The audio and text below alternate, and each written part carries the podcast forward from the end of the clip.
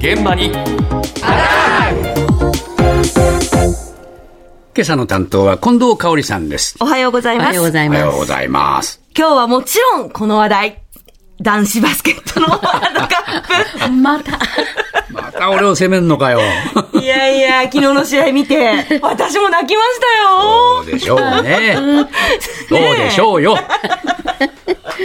ね、今もね解説ありましたけどね、フィンランド戦に続いてまた逆転勝利で、そうですね、もう劇的で、うん、で今回私選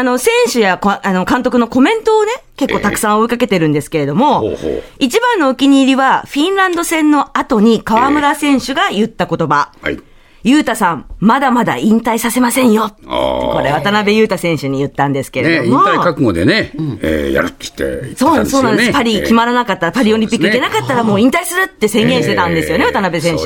でその発言を受けての後輩からの言葉で、渡辺選手も男泣きして、うん、これもまた私も泣きましたけど。もう泣く人ばっかりなんだもん周り。いやこれだってなかなかグッとくる言葉ですよね。うん、ね、はい。そこで今日はあなたがグッときたアスリートの言葉、これを聞いてきました。北島康介、水泳の北島康介の、何も言えねえとかまあシンプルですけど、やっぱり4年間こう努力してきた最後に出た言葉がこれだったのかなっていうのでじんときましたね、その時は。まあ、自分を褒めてあげたいっていう昔の有森さんのあれが心に残ってますけどね。オリンピックで2位か3位になった時のあれじゃなかったかな、まあ、それだけ一生懸命練習してきた成果じゃないのかな。水泳で北島康介さんですねに手ぶらで返すわけにはいかないって、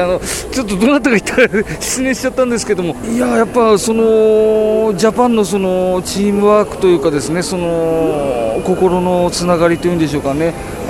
いいなと思って。松田さんか、WBC の大谷翔平選手とかはね、やっぱり世界のトップを目指しているからこそ、何でしたっけ、メジャーリーガーは憧れないでくださいっていうのはすごいね、大谷翔平じゃなきゃ言えないし、彼だから響くんだろうなっていうのは、ちょっとその後の結果も出たので、それはやっぱりね印象に残ってますね。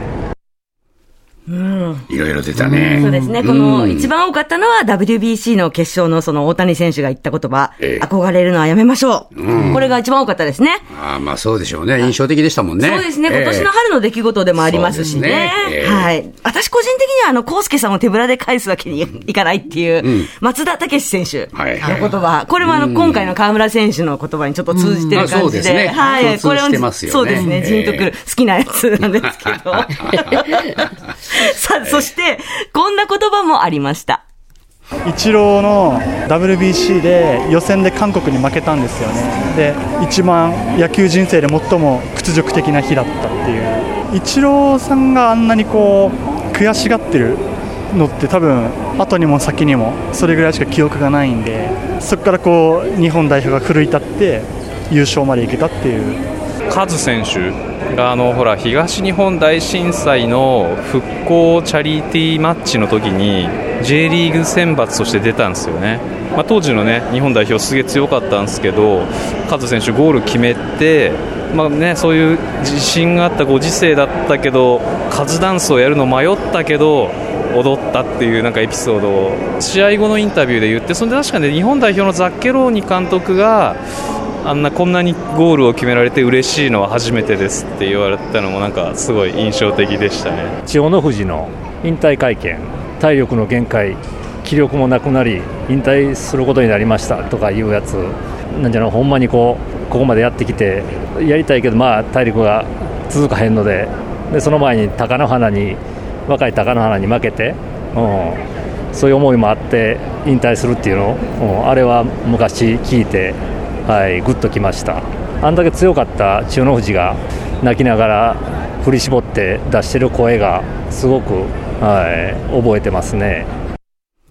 いろいろ出たな。レジェンド並びましたよね。イチローさん、カズ選手、それから元横綱千代の富士、レジェンド中のレジェンドですよね。まあそうですね。言葉に重みがあるなと思いましたけどもね。この何ですか、負けた時に出る言葉っていうんですか、そういうのもやっぱりちょっといいもんなんですかね。そうですね。力を尽くして戦ったからこそ響いてくるみたいなのがあるのかなと思いましたけれども、はい、最後にその戦いただ中の男子バスケットボールについてこんな声がありました。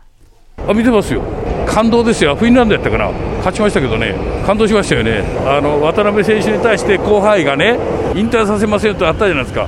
で、渡辺選手もそれに対してものすごくね、感動されとったじゃないですかね。富永選手は本当高校の時からね、すごい、彼は本当高校一人でね70点ぐらい取っちゃうような選手だったんで、本当にそれも YouTube 検索すると出てくるんですけど、本当天才だなこの子はっていう、監督の大きい声で怒っているような指示が頑張ってっていうのが好きです。ホーバス監督ですか、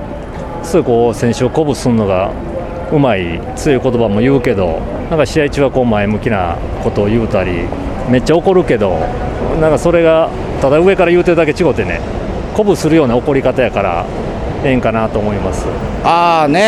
んか強くなったんでしょ、日本見てないですけどなんか話題では聞いてますね。あの監督、女子の時に何をやってんですかって流暢な日本語で、まあ、その印象はよくありますけど、なんかね、仕事で私も英語を勉強してますけど、やっぱりね、母国語じゃないけど感情が言葉に出るっていうのは素晴らしいと思います。ホーバス監督、人気あるね。ありますね。昨日も怒ってました。めっちゃ怒るんだよ。昨日も怒ってた？怒ってましたね。昨日ね、タオーバーなんでってガッツを入れてた場面もありましたし、一方では諦めずにビリーブって言っ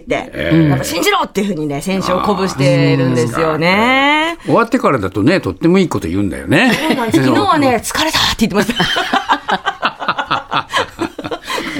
疲れただろうな、見てるだけでも疲れるんだからそうだろうと思いましたけれどもね。まあでもね、この勝利を受けて渡辺選手は引退宣言撤回しました。そうですね。パリ五輪への出場を決めて死ぬまで代表活動をしたいとコメントをしましたんで、河村選手のまだまだ引退させませんよが現実になるまであと1勝。そうね。はい、勝負は明日の8時です。そうですよ。